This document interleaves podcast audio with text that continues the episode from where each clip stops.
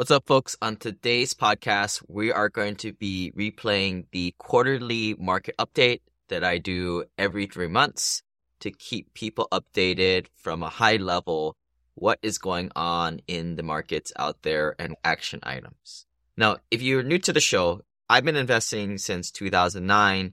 I started with out of state turnkeys in 2012 later amassing a property portfolio of 11 of those things in 2015, and then getting into syndications and private placements thereafter. And yeah, I've been witness part of this 12 year, 13 year, pretty good bull run. And as we've seen from 2021 to 2023, we've seen the market bottom out. And it's clear markets go up and down, ebb and flow in corrections. ITR Economics says that the housing and financial sector has hit the bottom. They are leading the economy. We don't know what's going to happen with the stock market. Maybe there's a soft landing, but likely there's going to be some type of fallout go going through there.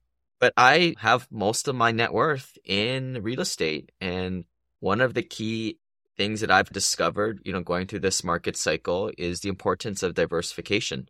Today, as a GP, involved in over $2 billion of deals, um, 65 plus projects. You know, I've tried to spread my investments across different sectors, different geographic areas, and more importantly, time horizon. I tell investors you want your investment spanning four to seven years um, so you can navigate these timings when the markets. Normally, a normal market cycle is anywhere from six to nine years we don't know if that's going to be changing in the future. And I'll talk a little bit more on that in detail in the quarterly update. Every month, I get my board of directors around. I'm in a group, another business mastermind, Vistage. And one of the takeaways, there's obviously been a clearing within the real estate world. A lot of people like us, I, I think will we will definitely be on the other side of this. You know, still, most of the projects will sustain through this. And there's been a couple pivot points even up to this point. When we first got started, we would work with a lot of newer operators, guys under $1 billion of assets under ownership. And as I've mentioned many times throughout this podcast, you know, some of these guys were dishonest. Some guys were just fake it to make it guys. And some people just didn't pan out. Obviously, we tried to work with people who are trustworthy, do what they say that they're going to do, and I think in the future, what I'm trying to do is take that next step, right? Like we've come a long way. A lot of you guys have been with me a long way here. We tallied up the stats lately and it amazes me even today with over 900 investors who've actually invested with us in the past. And we've distributed uh, amazingly $45 million back to you guys, which I think is amazing. But yeah, we don't want to fall in love with the status quo. And, and the way I see it, we need to get access to that next echelon of operators and deal flow. Take that next step. And when we all pull our money together, we get access to better deals and better splits, which is, I think, what you're seeing play out in the income fund. And certainly decrease that counterparty risk to almost zero. And you know, what I realized and are taken from my board of directors is in this example of Blockbuster, the company that rented out videos back in the day. They fell in love with the status quo, which were their late fees, right? That's how they made a lot of their money from those dang late fees. And this really inhibited them from going into the digital world. They actually had the opportunity to buy Netflix at one point, but they wanted those late fees so much. Obviously, we all know how that story ended up and they were not able nor willing to reinvent themselves. And this is the way I see myself and our company, you guys out there with us as we take that next step together, especially going through the market cycle together. And it's actually coming at a good time. GDP numbers are looking good. The fourth quarter was a big outperformance in everybody's thought to a 3.3 increase. You know, normally anything higher than a 2 to 3% is good alongside a 4.2 increase in new home sales and a 22.7% surge in single family home housing permits. Inflation is obviously still a big concern, and I think it's going to be coming back, which is exactly why you want to get back into the game and get into assets that ride that wave of appreciation as we saw in 2020 to 2022. Blackstone, the world's largest commercial property owner, said and I'll put this article in the newsletter for you guys who get the emails every Tuesday. values are reaching a bottom as inflation has slowed and the Federal Reserve is expected to cut rates. Um, also put another report suggesting that you're seeing a recession and recovery this next year. But I think the important thing is the housing and banking sector is leading the other industries and already into the deepest part of the recession and already coming back up. So some exciting things to come ahead. If you haven't yet, please book that onboarding call with myself so we can get to know each other, build that relationship, and then welcome to the Wealth Elevator world. Enjoy this week's podcast with the quarterly market update. So on today's webinar, we're going to be going over the 2023 quarter four recap. So for those of you guys who are not familiar with us, what I do every single quarter is I go over it from a high level, what's been happening in the market. Obviously, interest rates have been wreaking havoc within commercial real estate and really get beneath the surface on what are the opportunities that's happening ahead. But we're going to start off here with a little bit of review. What's transpired prior to 2023. And if you recall, we had that pandemic and the government pretty much printed a whole bunch of money, way, way more than that was printed even during the 2008, 2009 crisis with all those bailouts. We don't know why it happened, but it happened. So this created a huge amount of inflation and the Fed sought out there in 20 in the summertime to start this interest rate hike, which was the fastest ever anybody has ever seen and the 40 year high to combat the inflation, which obviously we know it that it worked at this point. The thing is with these interest rates is impacts different parts of the economy differently and the general economy doesn't really see the impacts of that right away. I would probably argue is that we haven't really seen that kind of happen yet. Just take the stock market, for example, there. And we're going to be going over some slides with some of the, the market cycles of different asset classes We've seen commercial real estate has gone through that trough first. And I would say leading a lot of other asset classes, including stocks and bonds and a lot of the stuff that's 401ks are made out. Here's what the big lever that was pulled.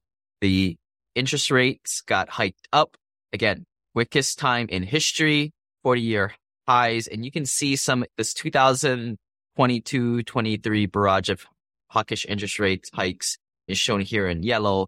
And you can see all the other last interest rate hikes in these other lines. And you can see the magnitude, just how it compares. And what did that do? So at this point, we're buyers in the market too, right? We've bought a lot of real estate and summer of 2022, we stopped doing these major purchases. Why? Because I couldn't make the deals work because the interest rates went up, but more importantly, the amount of leverage that I could get at one time, we could get 70% leverage. That has gone down to 50%. So this has created a situation where the buyers have left the market, and adultly us too, and has created a temporary situation where the cap rates have increasing. Again, these are what are called as prevailing cap rates that are in the market that is dictated by the buyer and seller dynamic. And just a little bit of review. What dictates the market price of commercial real estate assets? Now it's very different than the residential world. Now in the residential world, what you're seeing, there are still amount of buyers, but because there aren't very many sellers in the market, you still have the prices high. And in the residential world, the prices are based off of comparable sales. What prices of similar make model are selling in the nearby area. But in commercial real estate, the prices are more dictated by two big things, which is the net operating income basically what is the property making before debt service and divide that by the prevailing cap rate. So here on the right side, you have the before what you've seen prior to 2021, where you had a property that was creating, for example, $4 million of net operating income. And at that time, these assets were trading at the prevailing cap rate of 4% or 0.04. I would really urge you to play around with the, these quick numbers on a calculator and you can get a sense and play around with the numbers yourself. But $4 million divided by 0.04 creates a market price of $100 million. Now, fast forward to late 2023, what we've seen is same property, $4 million net operating income. And now the cap rates have gone up to say 0.6. And this has created a severe amount of discount in the market that you're seeing today.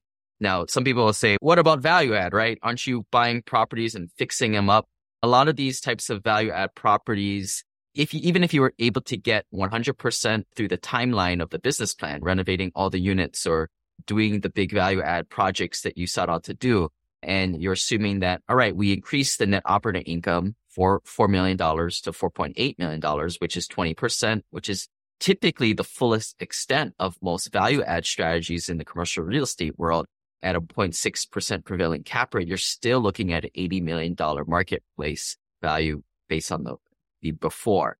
So this can be a very sobering experience as our gentleman here, he's not smiling. And if you jumped into properties prior to 2021, maybe 2022, you're not too happy right now. But obviously this creates a great buying opportunity for people to, to enter the, the market now once these assets have taken this dip. Same assets, but just buying it at a different prevailing cap rate is a big thing. Here's another way of looking at it. This is a more of a detailed look at this. The big difference here is before 2021, you're able to get 70% loan to value loans as part of your deal. Now today, unfortunately, due to the higher interest rates and the tighter capital markets, you're seeing that go down to 50% loan to value. Again, this is one of the biggest reasons we as buyers haven't really been buying over the last year.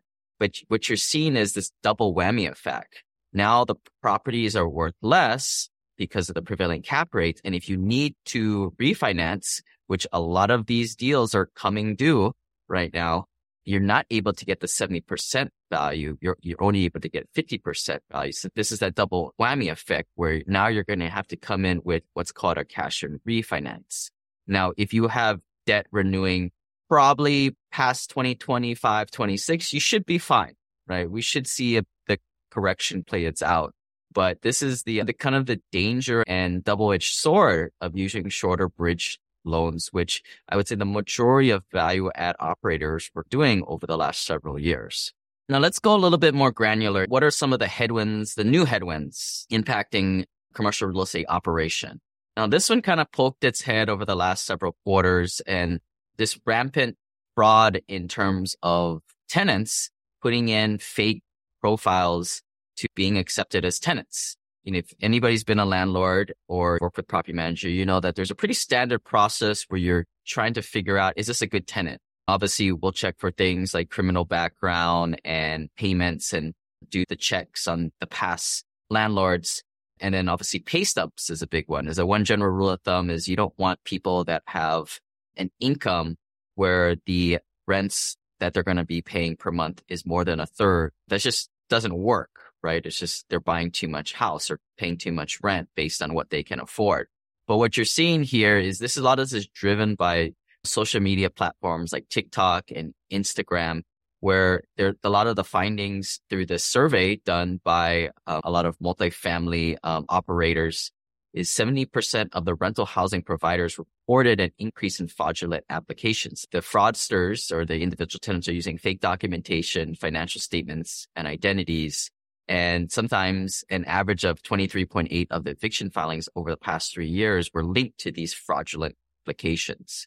So it's tough enough when you have evictions, right? You always assume that you're going to have them and they're going to be rough on the turnaround and extra fix up costs. And a lot of these you just can't collect from these kind of lower end tenants.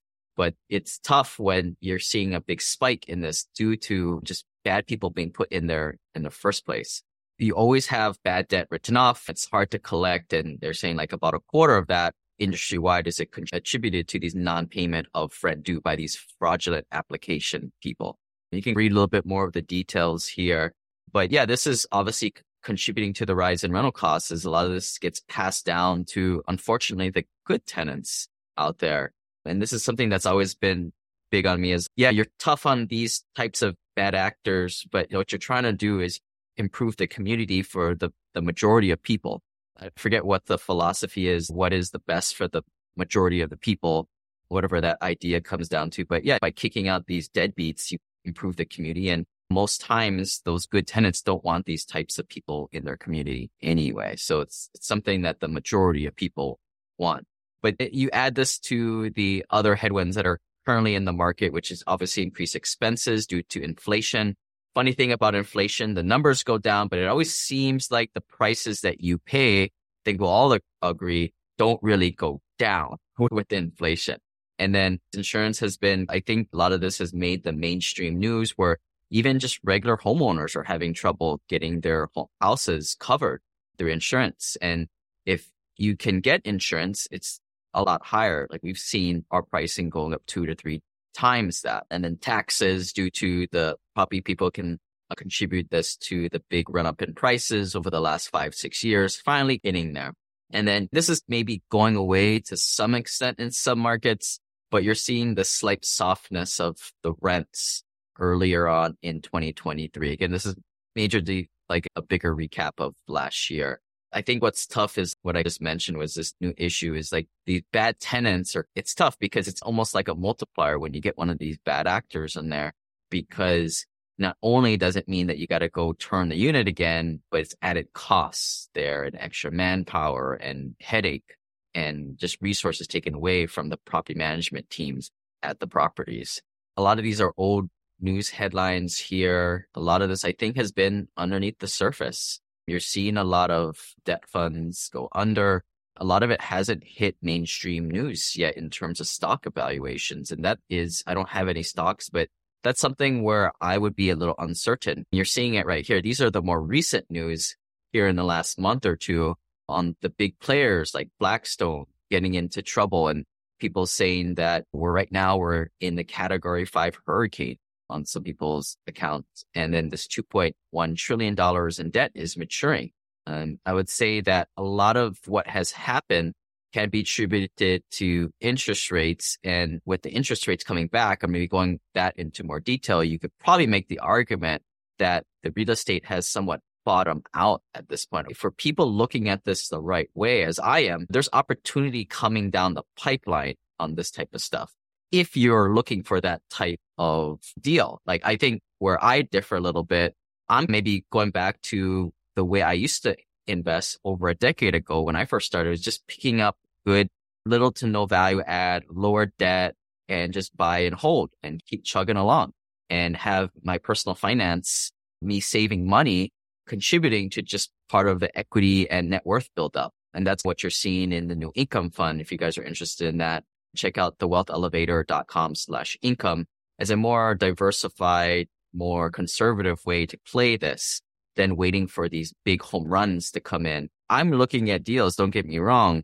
but unless the debt packages can come back from 50% leverage to 60, 65% leverage, you just can't make it work, even if you're paying 30, 40% less than what it was uh, a little while ago. I don't think you're going to see it. And here's how it's all played out, right? This is the pricing, right? You might say, Hey, I don't understand these cap rates at all or, or whatnot. Here's where to simplify it, right? What you're seeing here on the bottom side is the prices and you're seeing that they'll run up in 2021, 22, and then the, the fallback here. And this obviously from a textbook example of a correction you saw over a 10 year bull run here and which some people will say most market cycles are about six to eight years. So one would say you've got another six to eight years. Who knows, right? I think what we've realized is we live in a somewhat synthetic economy where the government can just print money, almost double, triple the money supply post pandemic. And then obviously try and rein it back a little bit. To me, it challenges that notion that market cycles last six to eight years. It might even be longer. It might even be shorter. That's where some people believe that El Nino, El Ninas and like melting of icebergs. Maybe this is just a bad example to use, but what used to be may not be here in the future. What I do know is as of a couple of years ago, things are worth way less. From that perspective, it's a great buying opportunity if you can make the specific deal work. And then and shown in another way here, you're seeing in the orange, the cap rates steadily come down from here 2013 to 2000. I would probably argue this was happening even since 2000. So over 10 years of steady growth, right? Cap rates, again, if you go back to that other slide where NOI divided by prevailing cap rates equals the sales price, the, the market value, you're seeing this go in the direction that you want. Very similar to investing with the slight trade winds to your back. But this little uptick in the market pretty much gave back, if you all the way back to 2000 or maybe in 2018, giving up one, two, three, four years of appreciation. And, you know, that's just how it goes, right? I, I think most people that are in any type of investing understand this general concept of, you know, you take five, eight steps forward, you come back two, three or four, right? And same thing that has happened here. Now, this is something that I, I just wanted to get a snapshot in time, right? I think when you're an investor, there's a lot of inputs and a lot of emotional things and a lot of things that you may key in on that come and go. For example, the fraudulent tenants. It's a thing. Don't get me wrong. Like I, we're already just ourselves and, and throughout the industry, there's always measures that are coming into place to correct those types of anomalies, right? As most businesses mature and smooths it out over the long term and gets over it. Just like AI is a big disruption, right? There are photographers out of business right now or artists out of business. It'll smooth out to some extent in the long run. But what are the, the economy metrics that I've been tracking and I think everybody should track as the big four, which is unemployment here on the left side. Right now, you're seeing it at a 3.7%. It's a little bit higher than what you've seen over the past year, but relatively still dang low at this point a very strong indicator of the economy. The next one, GDP. Now, GDP growth, it has been up 3.3%. So anything above 2 to 3% is known as very strong. You can see how it is tracking that quarter three, 2023 was a very strong quarter at 4.9%.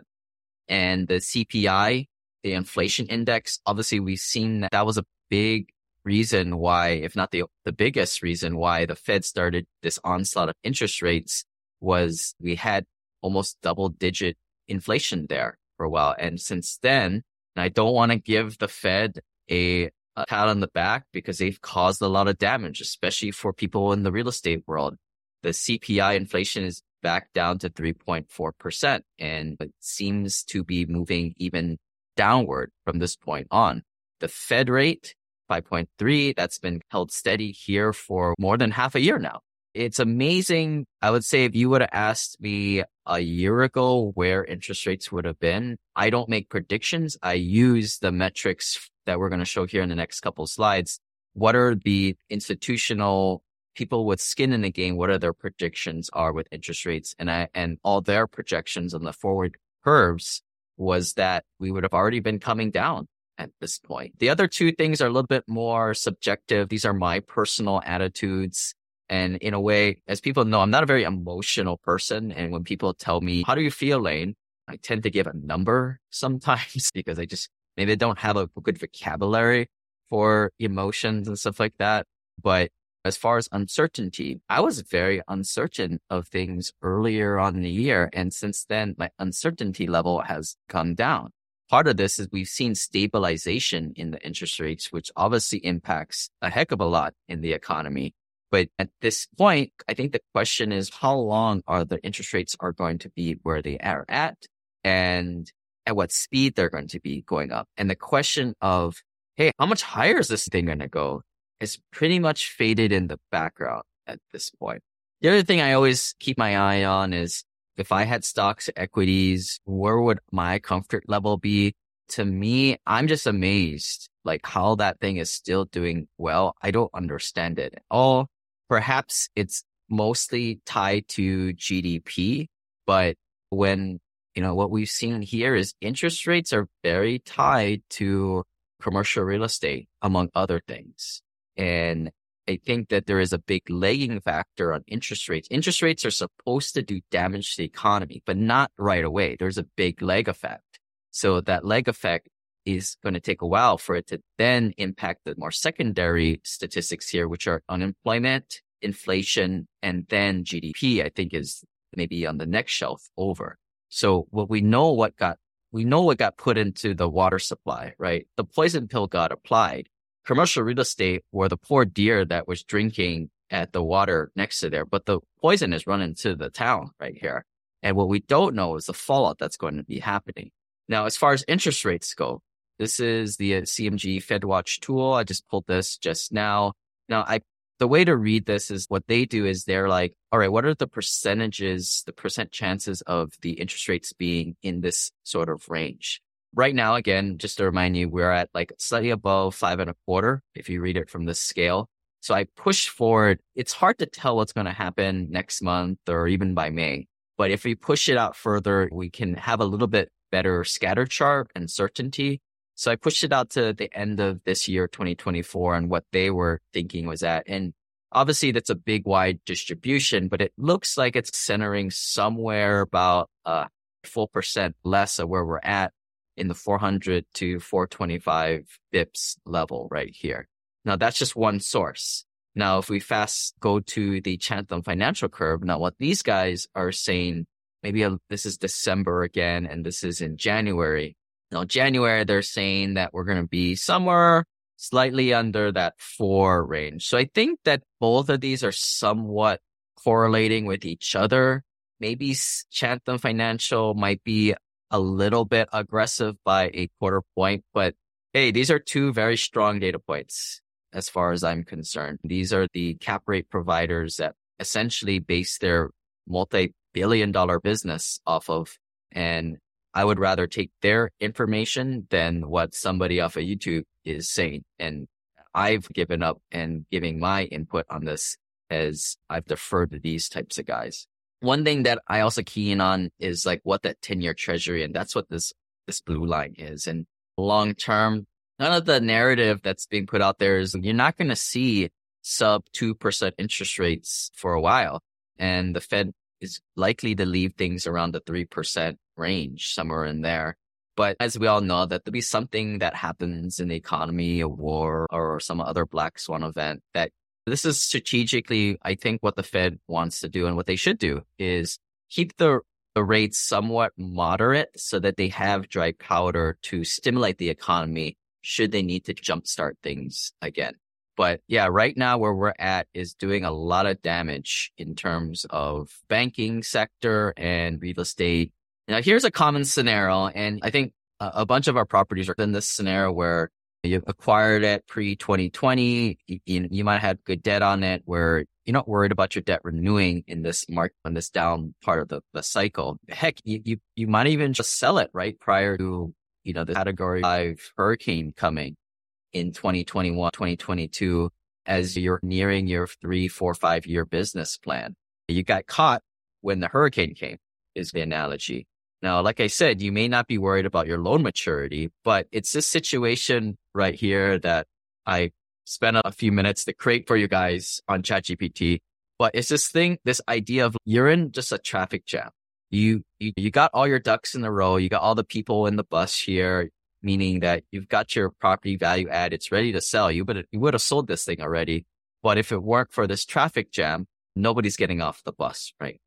And I would say very common situation. And as you can see, there's not only this bus, but there's all these cars and buses. All, we're all in the same situation. And I think investors, they asked us like, Hey, we entered into this deal 2009. It's been like about four years. Why are we not exiting?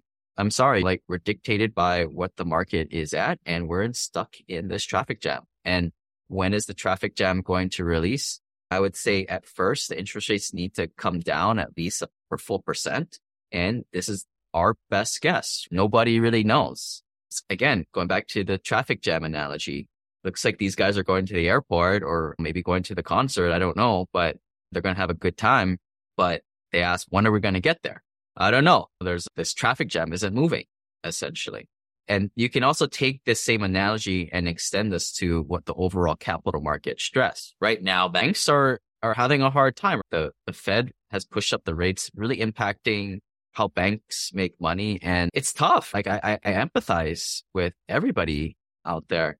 And it's very similar to being stuck in an elevator and I don't know if you guys have ever been stuck in an elevator. I see it on TV all the time. It seems like not a pleasant experience. And especially when the air conditioning goes off.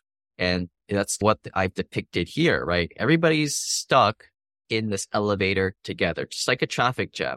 And until somebody comes and fixes the, the elevator and gets it going again, or maybe at least fixes the air conditioning, it's just really crappy. Everybody's just in a bad mood. And I think to this point, it is nice that you are starting to see the light at the end of the tunnel.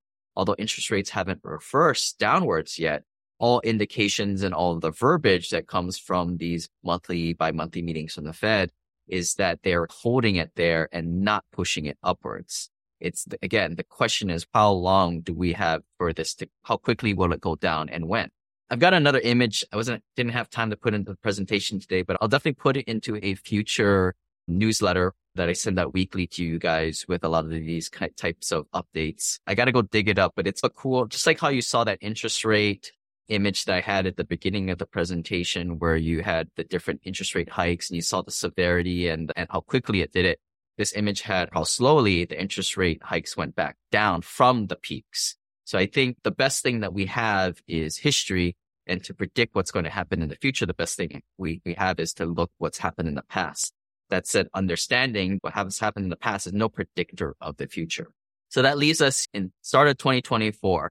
We saw this severe downturn in multifamily, office, pretty much all asset classes for the most part. We definitely did see a little bit harder landing in the multifamily and the office due to the types of debt programs that were out there. Whereas self storage, mobile home parks, where you have in that dynamic in those industries is a little bit more of a mom and pop uh, type of owners in it, which also leads to some issues when you're buying from them which is why we haven't really touched that asset class too much. I do like industrial, which is why where people are interested in that, reach out to us. But that's where it's this concept of, if you look at this image on the bottom left, the concept of the soft landing, hard landing, which I think a lot of people are now attuned to. Here's a kind of a screenshot from a great independent news source, ITR Economics, which I urge everybody to go buy their subscription.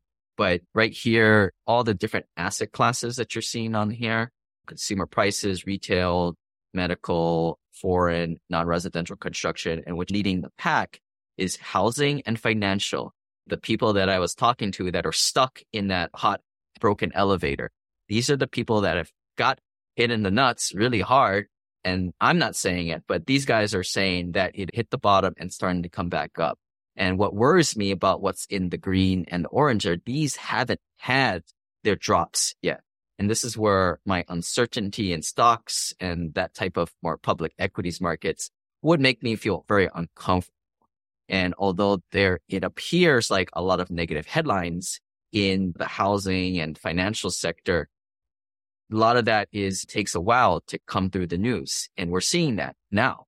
I think maybe there's only a few people that listen to these types of webinars that haven't been attuned to it. Obviously, I've been talking about this over the last year in these quarterly updates and then on the weekly newsletters. This is the way I see it. Of course, every deal is a little bit different, right? Every specific deal, but you're starting to see this up buying opportunity in if you can find it with good debt or maybe don't use any debt at all within the real estate sector.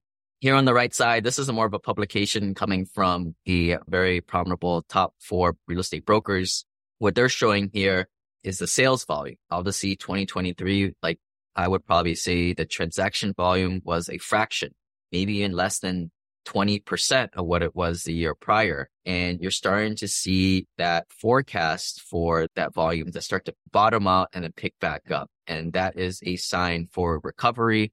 And I would say if you're a newer investor, this is, you never know, right? Forward looking statements but this is a signal that this is that bottom. This is that 20 of the 2008, 2009 catastrophe that we saw a half generation ago for us. This is what I normally will put together every quarter. And I'll say this is unchanged from last quarter. But if you're new to these quarterly updates, review this and I'll change it next time. But a lot of this actually has stayed very this much the same. Now, maybe part of this is the Fed kept interest rates exactly the same over the last couple quarters, which is why things are pretty much the same picture here. But I think you look beyond, right? As an investor, you, you figure out what are things that you have an unfair advantage of, or if you're a more of an investor who doesn't have an advantage as an operator, what are things that you want to diversify into and what are the long-term investment theses? And this is where I keep coming back to real estate especially workforce housing in emerging markets, something that demand is not going away anytime soon due to population growth. Sure, it may not be exploding But you look at places like China where you have a declining population. And I, what I also say, and, and the reason why we like that workforce housing sector is in the lower middle class is that demographic that's growing as the middle class is shrinking away, which is unfortunately a lot of you guys that are listening to this right now. You guys are just like me working in a strong salary, white collar job. And what you're seeing is unless you start to get off the beaten path in terms of investments and start to employ more of these strategies of the wealthy with taxes. And that's where like the tax file fund with the section 179 deductions paired with rep status become a really powerful thing. Unless you do that, you're going to be pulled back in the black hole with other middle class people to the lower middle class. It's just going to happen like that. And then the other thing here is when do you see rents go down for any long period of time? And, and I was maybe half joking earlier, inflation has come down, but it sure hasn't seen our consumer prices or other expenses going down with that too. I just don't see a, big disruptor in this world. Where are you going to put these people? People need a place to live.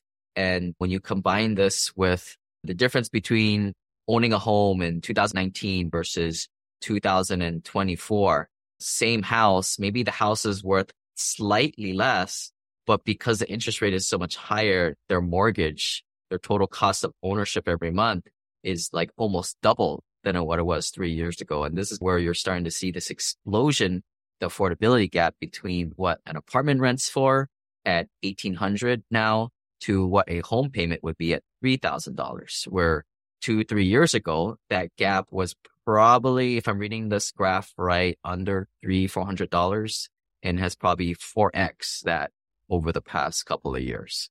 And then the percent of households that can afford a medium price home now down to only 25%, where two years ago, that number was around 50%. So if that's not a huge, like alarming thing saying we're becoming a nation of renters and why it makes sense to really fight to, despite all odds, despite in higher interest borrowing costs. This is why it's so much of important to get on this side of the equation as the investor, as opposed to just doing it the traditional way. But I'm big on like, what's the action plan here, right? Because I think a lot of podcasts out there and webinars are done like this and really just making people feel good that they're learning and you know, growing in terms of their knowledge. But what is the freaking action plan associated with this? I've got six things here. First, don't buy into the fear driven pessimism out there. You got a lot of people that really shouldn't be giving advice, such as Fabio or DJ Pauly D from the Jersey Shore on the news talking about inflation. Of course, who really does listen to anything on CNN or Fox these days? You got a lot of sensationalist headlines out there. There are things happening, but remember, news headlines are made to sensationalize and draw attention. A lot of that is negativity, just like a murder on your local newscast. And that's why I say, look at the things that are 10, 20 years trends and try to invest on those types of trends. Diversify your portfolio. Try to plan your investments so that you're diversified over a four to seven year span. Why is that? That allows your investments to value add and grow and get stabilized or like a plant grow roots. But it also, assuming that your normal market cycle is six to eight years from peak to trough, this allows you to bridge that.